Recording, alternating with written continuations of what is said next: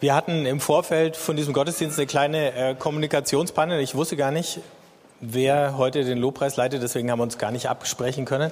Aber manchmal ist es interessanter, wenn man sich nicht abspricht, ähm, weil der Guido interessanterweise einen äh, Text rausgesucht hat aus dem Matthäusevangelium und vorhin vorgelesen hat, der wunderbar passt zu dem, über den ich jetzt gleich sprechen möchte.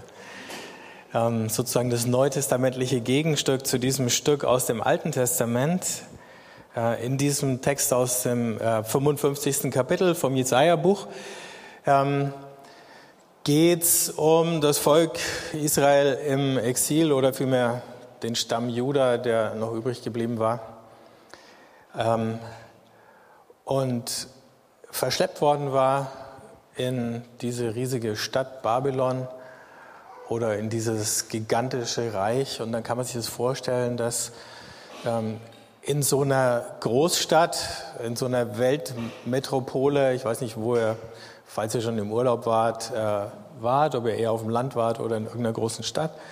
Aber da kann man sich ja dann schon manchmal sehr verloren vorkommen und äh, man kann sich so richtig vorstellen, wie so nachdem klar war, so schnell kommen die da nicht wieder weg, ähm, die ersten sich aufmachen da aus ihrem Asylantenheim, ähm, um diese Stadt zu erkunden und dann da über diese riesigen Straßen wandern.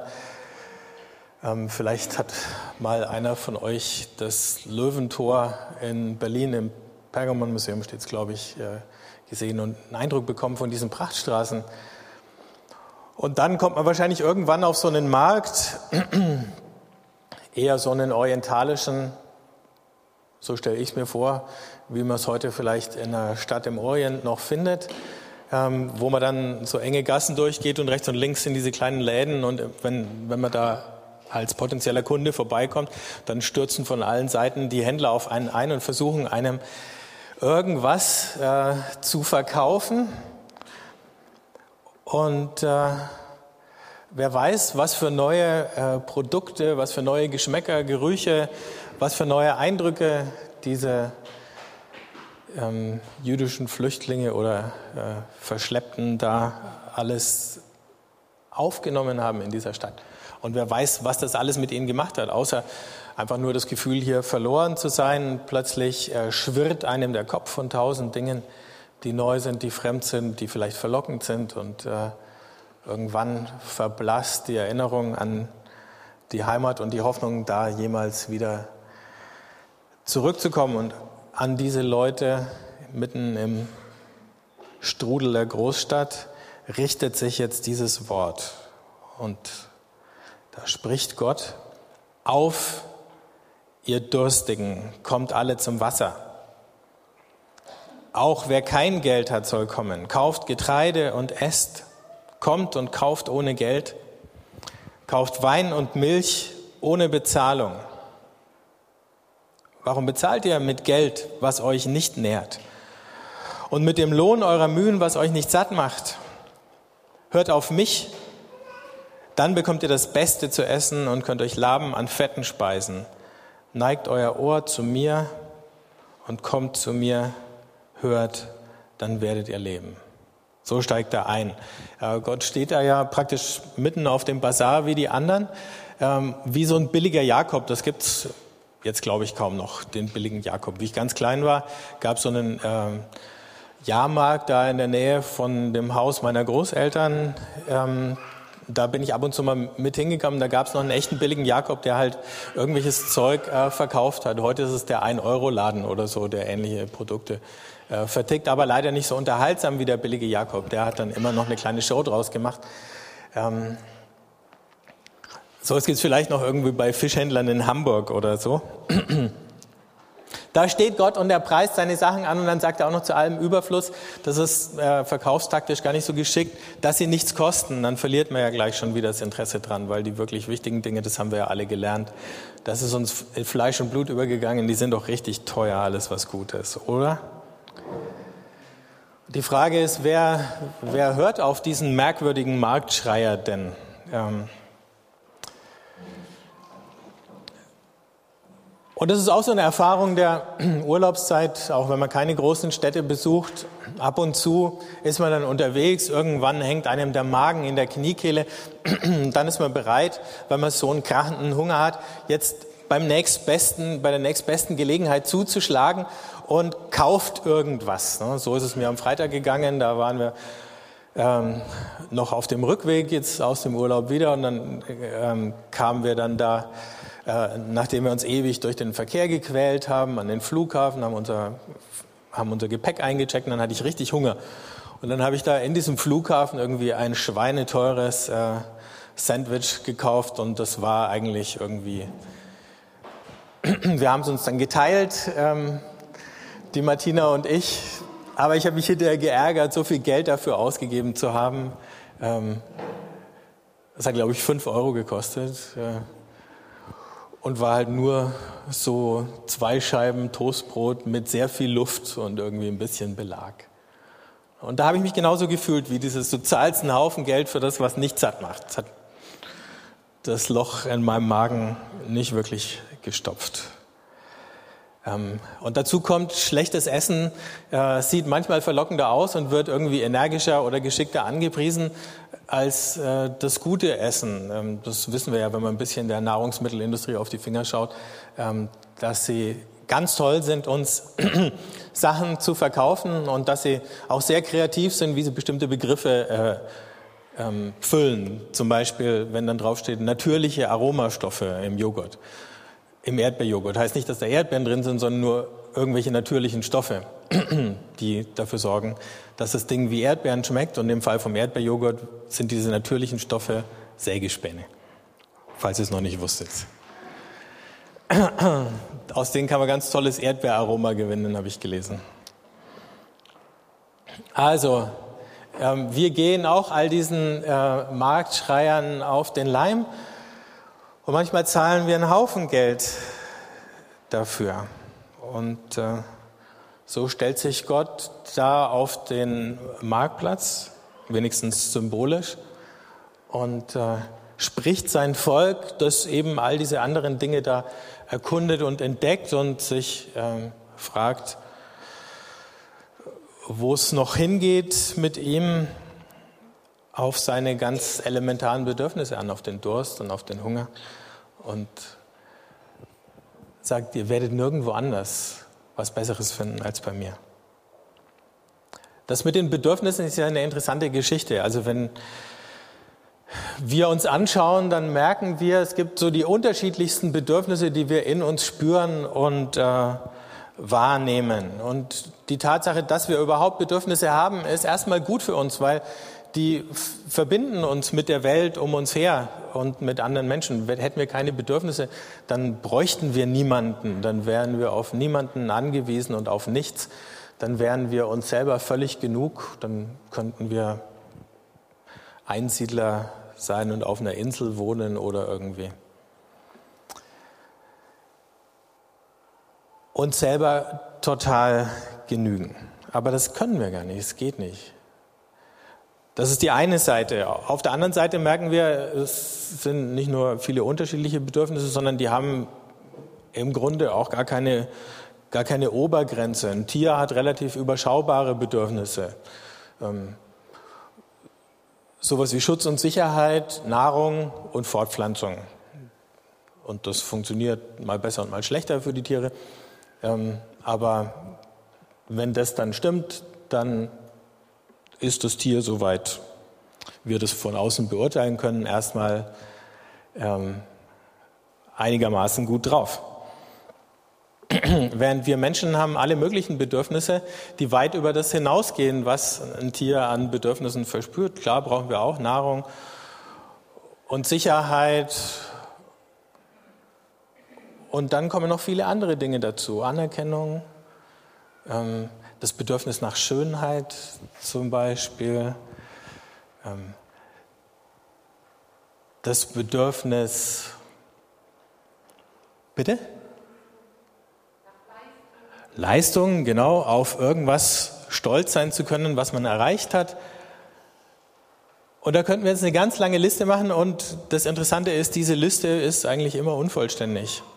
Viele Bedürfnisse werden uns im Laufe unseres Lebens irgendwie untergejubelt oder anerzogen. Manche entstehen von selber. Äh, andere werden erst geweckt und die Werbung ist ja großartig da drin, Bedürfnisse zu wecken. Ähm, so, die waren man sagt ja, Marktforschung äh, hat nur einen begrenzten Wert, weil die Kunden äh, ja nur sagen können, welche Bedürfnisse sie schon haben. Aber die wahre Kunst besteht darin, Bedürfnisse zu wecken, die noch, von denen noch keiner wusste. Ne? Heute sind wir im Besitz vieler Dinge, von denen wir, wenn wir alt genug sind, vor 20 Jahren noch gar nicht geahnt hätten, dass wir sie brauchen könnten. Und heute können wir sie uns nicht mehr wegdenken. Ne? Ähm, zum Beispiel Internet in der Hosentasche oder solche Späße. Die meisten wussten vor 20 oder 25 Jahren gar nicht, was Internet ist.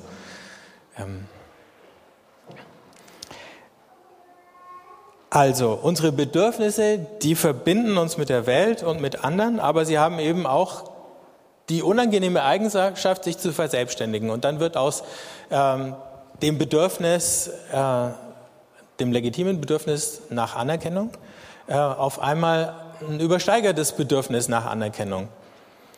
Und ich weiß nicht, ob es euch auch schon so gegangen ist. Ab und zu trifft man mal jemand ähm, und man fragt sich, ob der anderen Person das tatsächlich bewusst ist, äh, dass ihr Bedürfnis nach Anerkennung sozusagen aus jedem Knopfloch äh, rausquillt. Und jede Geste und jeder Blick scheint irgendwie zu sagen, beachte mich, bestätige mich. Und das Dumme ist, zumindest geht es mir so, vielleicht äh, ist es für euch leichter, ich fühle mich dann in so einem Moment äh, schon fast so erpresst, dass es mir fast schwerer fällt, darauf positiv zu antworten und zu sagen, ja, ich beachte dich, ähm, weil ich, ja, irgendwie fühle ich mich manipuliert und dann ziehe ich mich erstmal zurück und denke, hm, weiß ich noch nicht, möchte ich selber entscheiden können, ob ich das äh, möchte.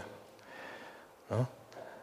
Aber die Frage ist, sind das alles bewusste Bedürfnisse oder viele unbewusste, die uns manchmal ähm, in die Quere kommen oder sonst schwierig machen. Auf jeden Fall, wenn das Maß aller Dinge das ist, dass alle meine Bedürfnisse gestillt werden, dann ist diese Welt irgendwie nicht der richtige Ort.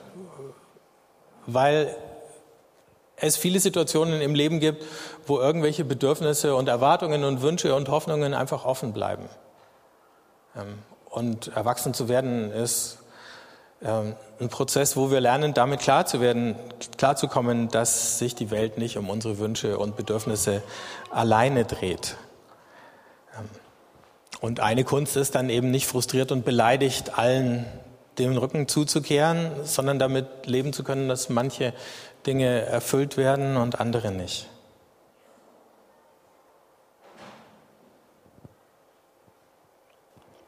Denn wenn unsere Bedürfnisse das Maß aller Dinge werden, dann kommen wir früher oder später an den Punkt, wo wir andere und letzten Endes dann auch Gott äh, als Mittel zum Zweck benutzen. Der Zweck ist die Erfüllung meiner Wünsche und die Befriedigung meiner Bedürfnisse.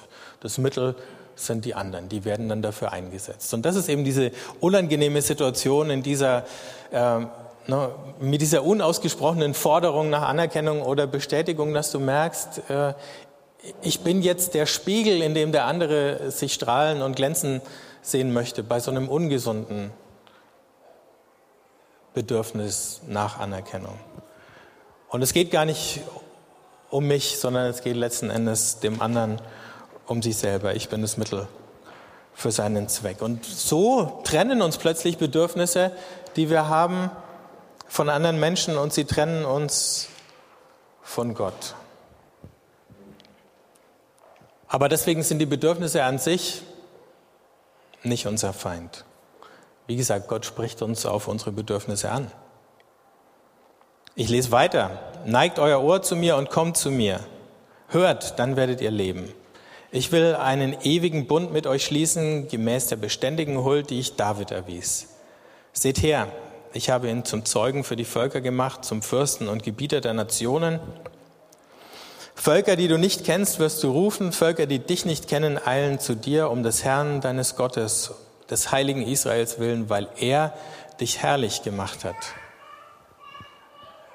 Jetzt, was ist das für eine Aussage, ne? So einer Gruppe äh, von Verschleppten zu sagen, ihr seid herrlich gemacht. Und dann noch zu erinnern an David, also an die Glanzzeit Israels, die lang vorbei ist und von der im Augenblick überhaupt nichts zu sehen ist. Das ist schon dreist, was der Prophet da macht oder was er im Namen Gottes hier sagt. Ähm Aber er versucht, sie auf das eine Bedürfnis anzusprechen, das über all die anderen kleinen Bedürfnisse hinausgeht. Wir schaffen es ja, manche unserer Bedürfnisse mal für eine Weile aufzuschieben, manchmal sie zu verändern, manchmal schaffen wir es auch auf irgendwas zu verzichten, manchmal freiwillig, manchmal auch unfreiwillig. Ähm, manchmal schaffen wir es durch Einsicht, ähm, manchmal gelingt es uns trotz aller Einsicht nicht, unsere Bedürfnisse richtig zu kontrollieren. Aber es gibt zwei Bedürfnisse im Menschen, die uns unterscheiden von Tieren. Nicht nur die Zahl der Bedürfnisse, sondern auch die Qualität unterscheidet uns. Und das eine ist das Bedürfnis, über uns selber hinauszuwachsen. Ich glaube, das ist in jedem von uns drinnen. Irgendwie zu merken, wir könnten eigentlich noch mehr sein als das, was wir im Augenblick schon sind. Wir sollten das auch. Wir sollten irgendwie Gott ähnlicher sein und was von ihm widerspiegeln können. Dieses, weil er dich herrlich gemacht hat, steckt da drinnen. Also diese Herrlichkeit, ein Abglanz zu sein von der Herrlichkeit Gottes. Und das eben indem wir im Gehorsam und in der Gemeinschaft mit Gott einen Weg gehen, wo wir allmählich immer weiter über uns selbst hinaus wachsen und wo nicht mehr unsere Bedürfnisse uns umgeben wie eine Mauer, über die wir nicht hinausschauen, sondern wo wir langsam aber stetig wachsen und über die Mauer unserer Bedürfnisse hinausschauen und da Gott sehen und die anderen Menschen und tatsächlich sehen, dass es einen Weg für uns gibt und dass es einen Plan gibt, den Gott für uns hat und dass es ein Ziel gibt, von dem er möchte, dass wir es erreichen. Das ist das eine Bedürfnis. Das andere Bedürfnis steht damit in einem ganz engen Zusammenhang. Denn das ist das Bedürfnis, gebraucht zu werden. Es, auch das steckt in jedem von uns. Und wenn wir in irgendeiner Situation sind, wo wir das Gefühl haben, nicht mehr gebraucht zu werden, dass da niemand mehr ist, der ein Interesse an uns hat, der nach uns fragt, äh, dann fallen wir wirklich in das allertiefste Loch. Und nun ist es sehr unterschiedlich, wie sehr sich andere Menschen für uns interessieren und es variiert, es ist mal mehr oder mal weniger. Es gibt Lebensphasen, da haben wir das Gefühl, äh, wir werden zu sehr gebraucht von anderen.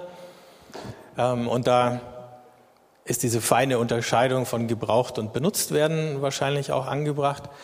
Aber dann gibt es Lebenssituationen, wo man sich plötzlich fragt, entweder weil man arbeitslos geworden ist oder krank oder ähm, vielleicht vereinsamt oder irgendwo ganz neu und fremd, wo man sich fragt, ist da überhaupt jemand, der mich braucht? Und der größte,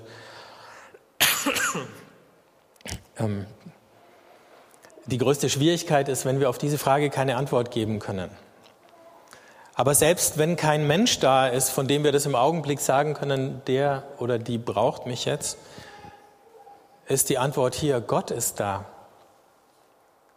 der mich braucht, der ein Interesse hat an meinem Leben, der Anteil nimmt. Und hier ist ja die Rede von dem Bund, den Gott mit David geschlossen hat. Also er verweist da zurück auf David, ausnahmsweise mal nicht auf Mose eben weil er sozusagen die, die besten Tage oder die besten Jahre in Erinnerung ruft. Und Gott schließt diesen Bund, um dieses Volk, mit dem er seinen Bund schließt, eben herrlich zu machen, damit an irgendeiner Stelle in dieser Welt sichtbar wird, wie er sich das Leben für alle Menschen vorgestellt hat. Darum macht er uns herrlich.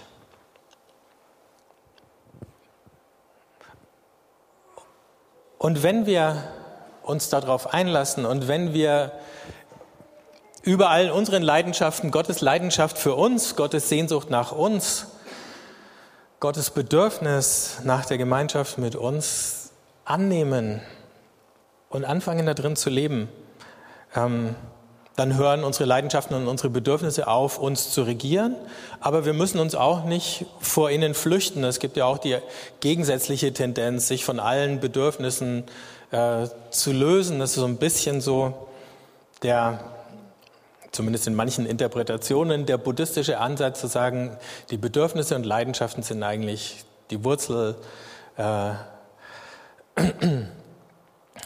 ähm, allen Schmerzes und aller Qual. Und wenn wir uns von denen lösen und völlig leidenschaftslos werden, dann äh, finden wir zu einem glücklichen Leben. Aber wenn wir uns von unseren Bedürfnissen lösen, dann lösen wir uns eben auch von allen, an die unsere Bedürfnisse uns verweisen, nämlich von Gott und von unseren Mitmenschen und sind am Ende dann doch uns selbst genug. Und das ist nicht der Weg. Der Weg ist aber, wir dürfen sie vergessen, weil wir wissen, dass Gott uns für sie, Gott sich für uns so interessiert, dass unsere Bedürfnisse eben nicht egal sind. Das war dieses Kommt zu mir, die ihr mühselig und beladen seid. Ich will euch erquicken. In dem Moment, wo wir spüren, wie Gott sich für uns interessiert, da können wir unsere eigenen Bedürfnisse ein bisschen lockerer in der Hand halten. Und wir können sie vielleicht sogar mal kritisch anschauen und sagen, ups, wo hat denn da eins angefangen zu wuchern? Ne? Wo ist aus Hunger Gier geworden? Aus einem gesunden Appetit ähm, ein ungesunder? Wo äh, versuche ich ein Loch zu stopfen, indem ich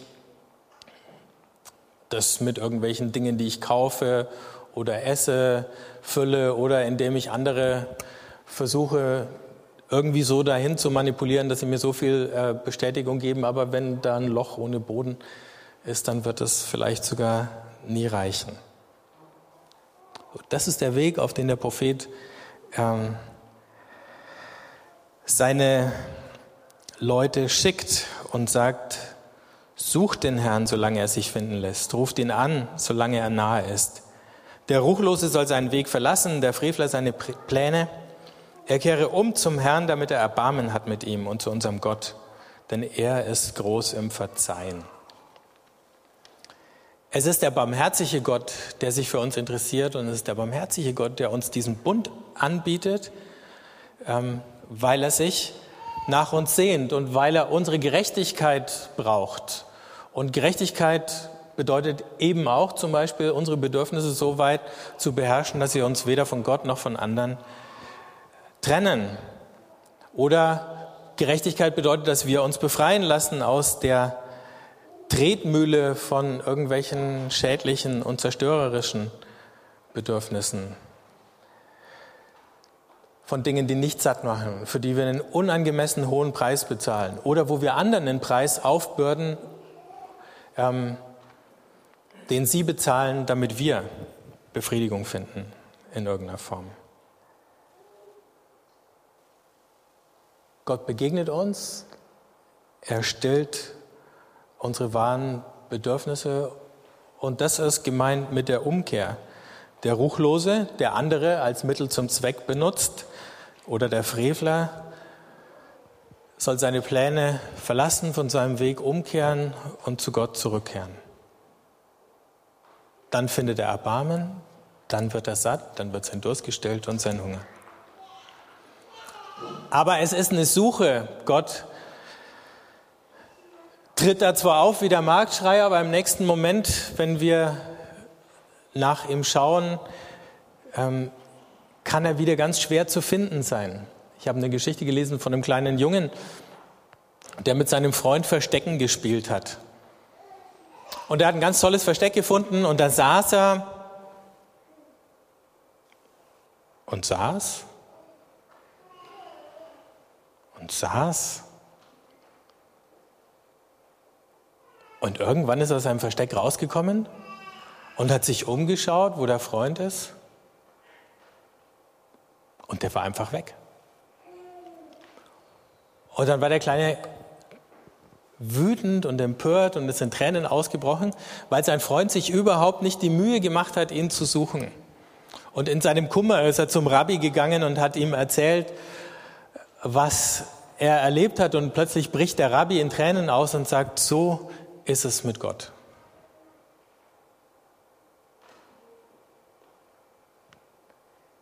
Der hat sich versteckt.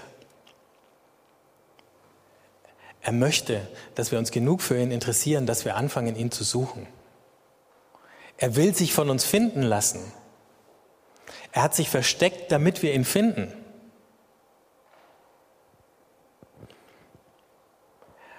So wie wir uns danach sehnen, dass Gott sich nach uns sehnt, sehnt Gott sich danach, dass wir uns nach ihm sehnen. Und das ist das Unglaubliche, ähm, was wir da finden. Es gibt ja äh, Religionen, äh, da ist so ein unendliches Gefälle zwischen Gott und Mensch, dass äh, das bedeutet, der Mensch muss sich selber aufgeben und sich irgendwo in Gott auflösen. Und es gibt andere Religionen oder Kulte, da wird Gott eben zu einem Mittel zum Zweck, ähm, menschliche Bedürfnisse zu erfüllen. Und es gibt Varianten des Christentums, die in die eine und die andere äh, Richtung neigen. Aber richtig verstanden geht es um diese Gemeinschaft, wo sich der eine nach dem anderen sehnt. Es geht um eine Form von Partnerschaft und Zusammensein. Und da kann es schon mal sein, dass Gott sich versteckt, damit wir ihn suchen. Und dann zum Ausblick fährt der Prophet fort. Meine Gedanken sind nicht eure Gedanken und eure Wege sind nicht meine Wege, Spruch des Herrn. So hoch der Himmel über der Erde ist, so hoch erhaben sind meine Wege über eure Wege und meine Gedanken über eure Gedanken. Denn wie der Regen und der Schnee vom Himmel fällt und nicht dorthin zurückkehrt, sondern die Erde drängt und sie zum Keimen und Sprossen bringt, wie er dem Sämann Samen gibt und Brot zum Essen, so ist es auch mit dem Wort, das meinen Mund verlässt. Es kehrt nicht leer zu mir zurück, sondern bewirkt, was ich will und erreicht all das, wozu ich es ausgesandt habe. Voll Freude werdet ihr fortziehen, wohlbehalten kehrt ihr zurück. Berge und Hügel brechen bei eurem Anblick in Jubel aus. Alle Bäume auf dem Feld klatschen Beifall. Statt Dornen wachsen Zypressen, statt Brennnesseln Myrten. Das geschieht zum Ruhm des Herrn als ein ewiges Zeichen, das niemals getilgt wird. Und jetzt kommt die große Ankündigung. Ähm, fast ansatzlos, war ja bisher nur von Essen und Trinken die Rede und jetzt auf einmal kommt der Ausblick auf, ihr werdet dieses Land verlassen, in dem ihr fest sitzt und ihr werdet wieder zurückkommen.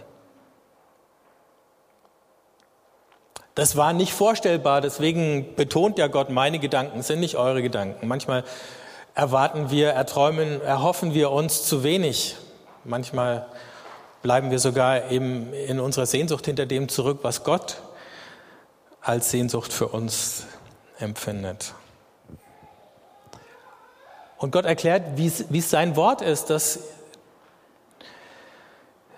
diesen verschleppten Judäern den Weg aus der Fremde bahnt wieder zurück in die Heimat. Da liegt ein Weg vor ihnen, da steht ein Ziel vor Augen oder am Horizont, auf das hin sie sich bewegen werden. Und es ist noch nicht klar, wann geht's los und wie wird es geschehen, aber es ist schon klar, wenn es geschieht, dann wird klar sein, dass es niemand anders als Gott gewesen sein kann, der das verursacht hat. Jetzt leben wir nicht in irgendeinem Exil, wir sind keine Flüchtlinge, nicht verschleppt worden. Woraus werden wir befreit? Vielleicht ja das von, wir, wir werden, wir dürfen ausziehen aus der Herrschaft unseres Ego, also all unserer ungeordneten und ungezähmten Bedürfnisse, die uns hier und da einen Streich spielen ähm, und die uns eben dahin treiben, Gott und andere als Mittel zum Zweck zu gebrauchen. Und die manchmal aufflackern und dann plötzlich wieder weg sind und deswegen auch keine Richtung geben können. Äh, du gibst irgendeinem Drängen oder irgendeinem Appetit nach und im nächsten Moment äh, drängt sich schon wieder was anderes in den Vordergrund. So kriegt man keine Richtung in sein Leben rein.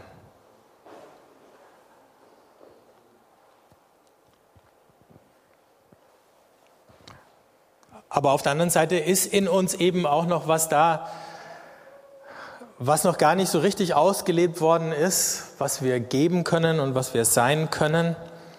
Und das ist mehr als das, was andere Menschen uns möglicherweise gerade abverlangen oder vielleicht auch einfach nur was anderes. Ähm, das wird erst in dem Moment aktuell, wo wir diesen Ruf Gottes hören und wo wir anfangen, diesen Weg zu gehen, den er uns führt. Dann stellen wir fest, wir haben auf einmal mehr zu geben, als wir selber gedacht haben und als andere in uns gesehen haben. Und das kann eine großartige Entdeckung sein. Und aus diesem Weg wird dann eben die Heimkehr zu der Quelle, aus der sie trinken können, mit der das Ganze angefangen hat, aus der das frische Wasser sprudelt. Wenn wir anfangen, Gott zu suchen, dann bedeutet das, wir halten unsere Sehnsucht nach ihm wach. Ähm, menschliche Bedürfnisse werden dann zu sowas wie, ge wie geistlichen Gelegenheiten, weil sie uns, selbst wenn sie unerfüllt bleiben, immer noch darauf hinweisen, dass es eine tiefere Sehnsucht in unserem Leben gibt und dass es eine tiefere Sehnsucht im Herzen Gottes gibt, auf die wir antworten können. Und dann ist da diese, dieses großartige Bild von den Bäumen, die in die Hände klatschen und den Bergen, die jubeln. Ähm, da wird dann der Prophet zum Poeten, indem er das ausmalt, als die Judäer schließlich zurückgezogen sind nach Jerusalem und nach Juda. Da weiß ich nicht genau, ob sie tatsächlich mal einen Baum haben klatschen sehen. Aber so diese Vorstellung, dass selbst äh, die nichtmenschliche Schöpfung Beifall spendet und, und mitjubelt und all das Gewöhnliche plötzlich ähm, auch diesen Glanz widerspiegelt, auch ein Spiegel dieser Herrlichkeit ist, die auf unseren Gesichtern ablesbar sein kann, soll und wird. Und auf einmal ist nicht nur wieder ein Platz in dieser Welt da, wo Israel oder Juda leuchten kann. Ähm, es ist auch wieder ein Ziel da, auf das es hingeht, nämlich das vor aller Völker Augen. Hier ist von einem ewigen Zeichen die Rede. Gottes ewige Absichten, nicht nur für einen Teil der Menschen, sondern für alle Menschen ablesbar sind an dieser kleinen Gruppe, die er wieder in die Freiheit führt.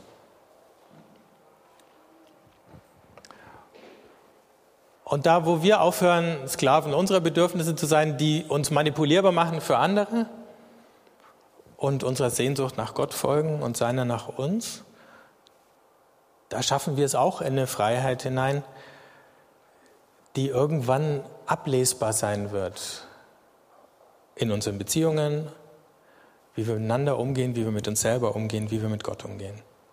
Und dann dürfen wir ihm nacheifern. Ich glaube, das größte Privileg ist, Gott in genau diesem Punkt nachzueifern, den er hier so herausstellt, seine Freigebigkeit, dass er schenkt, ohne einen Preis dafür zu fordern, ohne eine Gegenleistung zu fordern. Selbst diese Umkehr, von der die Rede war, ist ja keine Gegenleistung, sondern das ist ja nur die Voraussetzung, um überhaupt das empfangen zu können, was er uns geben möchte.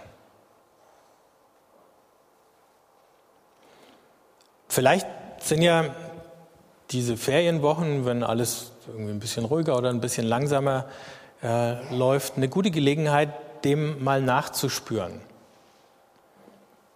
Ich war diese Woche auf einem Spaziergang und äh, jemand hatte mir so eine Frage mitgegeben, was sind denn deine größten Träume, Wünsche und Sehnsüchte? Und ich bin eine ganze Weile mit dieser Frage da herumspaziert und war eigentlich frustriert, weil ich irgendwie nicht mit drei Punkten äh, antworten konnte, eins, zwei, drei, das ist es, das äh, möchte ich erreichen.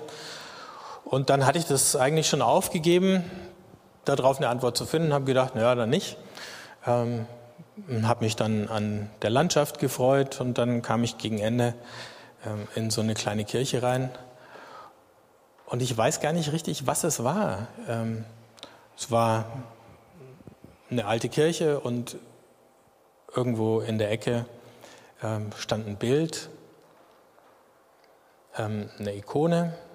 Und als ich da drauf schaue und vorbeilaufe und da waren Kerzen davor, da habe ich auf einmal gemerkt, mir ist doch was eingefallen.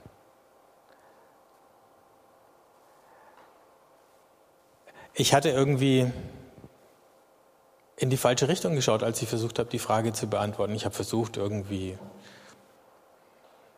sowas wie ein Projekt zu nennen oder so, das ich gerne irgendwie anpacken würde. Und da ist mir nichts eingefallen, zumindest nicht auf dem Level, dass ich gesagt habe, das ist meine große Sehnsucht. Aber als ich da vor dieser Ikone stand, habe ich gemerkt, nein, die tiefste Sehnsucht ist, Gott zu erkennen. Und umgekehrt von ihm erkannt zu werden. Da ist mir dieser Vers eingefallen aus 1. Korinther 13, dann werde ich erkennen, so wie ich jetzt schon erkannt bin.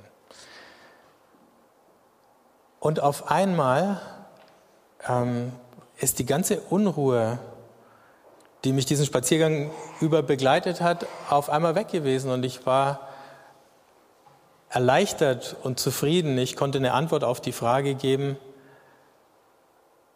wonach ich mich wirklich sehne, mehr als alles andere. Und in dem Moment, wo ich die Antwort gegeben habe, habe ich gemerkt, wie all die anderen Dinge, die mich beunruhigt hatten, auf einmal ruhig und still geworden sind.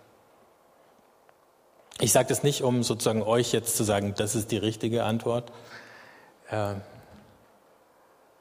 Aber für mich war es in dem Moment die richtige Antwort.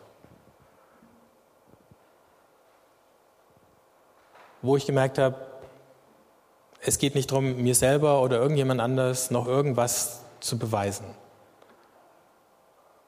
Aber worum es geht, ist, mich einfach zu erfreuen an dem Interesse, das Gott an mir hat. Und mich umgekehrt so für ihn zu interessieren, dass all die anderen Dinge dann auf die Plätze zwei, drei, vier und ferner liefen rutschen können. Und da dürfen sie auch bleiben. Und irgendwann gibt es Dinge, Projekte, die mich auch interessieren und für die ich mich begeistern kann. Aber sie werden hoffentlich nicht diesen Stellenwert erreichen, wie mich einfach zu freuen an dem Interesse, das Gott an mir hat. Und ich denke, das ist ein guter Einstieg in diese Reise, auf diesen Weg. Und wenn ihr in diesen Tagen ein bisschen Zeit und Muße habt und nicht gar so heiß ist draußen, früh oder abends, geht eine Runde spazieren und sprecht mit Gott über eure Wünsche und über eure Sehnsüchte und hört, wenn ihr an der Kirche vorbeikommt, setzt euch rein oder geht wieder weiter. Vielleicht ist auch was ganz anderes, was Gott benutzt, um zu euch zu sprechen. Und wenn ihr am Tisch sitzt und esst und trinkt, dann tut das dankbar Gott gegenüber und genießt die Wohltat und den Segen, den er euch erweist. Wenn euch jemand Anerkennung schenkt und lobt, dann nehmt das dankbar an, nicht nur als etwas, was sonst ein anderer Mensch gibt, sondern als ein Ausdruck von dem Interesse und der Zuneigung, die Gott für uns hat. Und dann werden auch die ganz gewöhnlichen Dinge auf einmal mehr als nur gewöhnliche Dinge sein.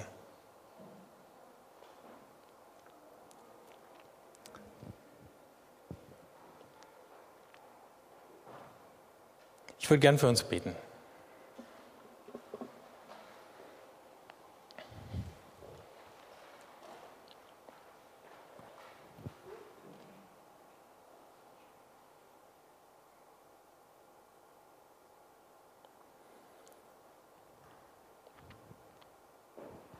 Vater im Himmel, danke, dass du dich so sehr für uns interessierst,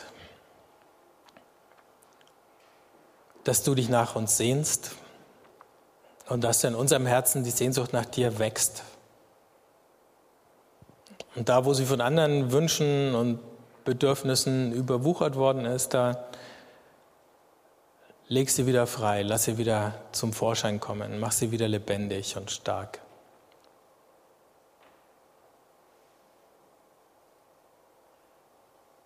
Da wo wir einen zu hohen Preis bezahlt haben, um Anerkennung zu bekommen, um was zu haben, worauf wir stolz sein können, um irgendwas besitzen zu können. Da erfrisch uns, hilf uns loszulassen, hilf uns zurückzukehren auf deinen Weg. Da, wo wir andere benutzt haben, da vergib uns und hilf uns, sie nicht als ein Mittel zum Zweck zu sehen, sondern als Menschen, an denen du genau das gleiche Interesse hast wie an uns.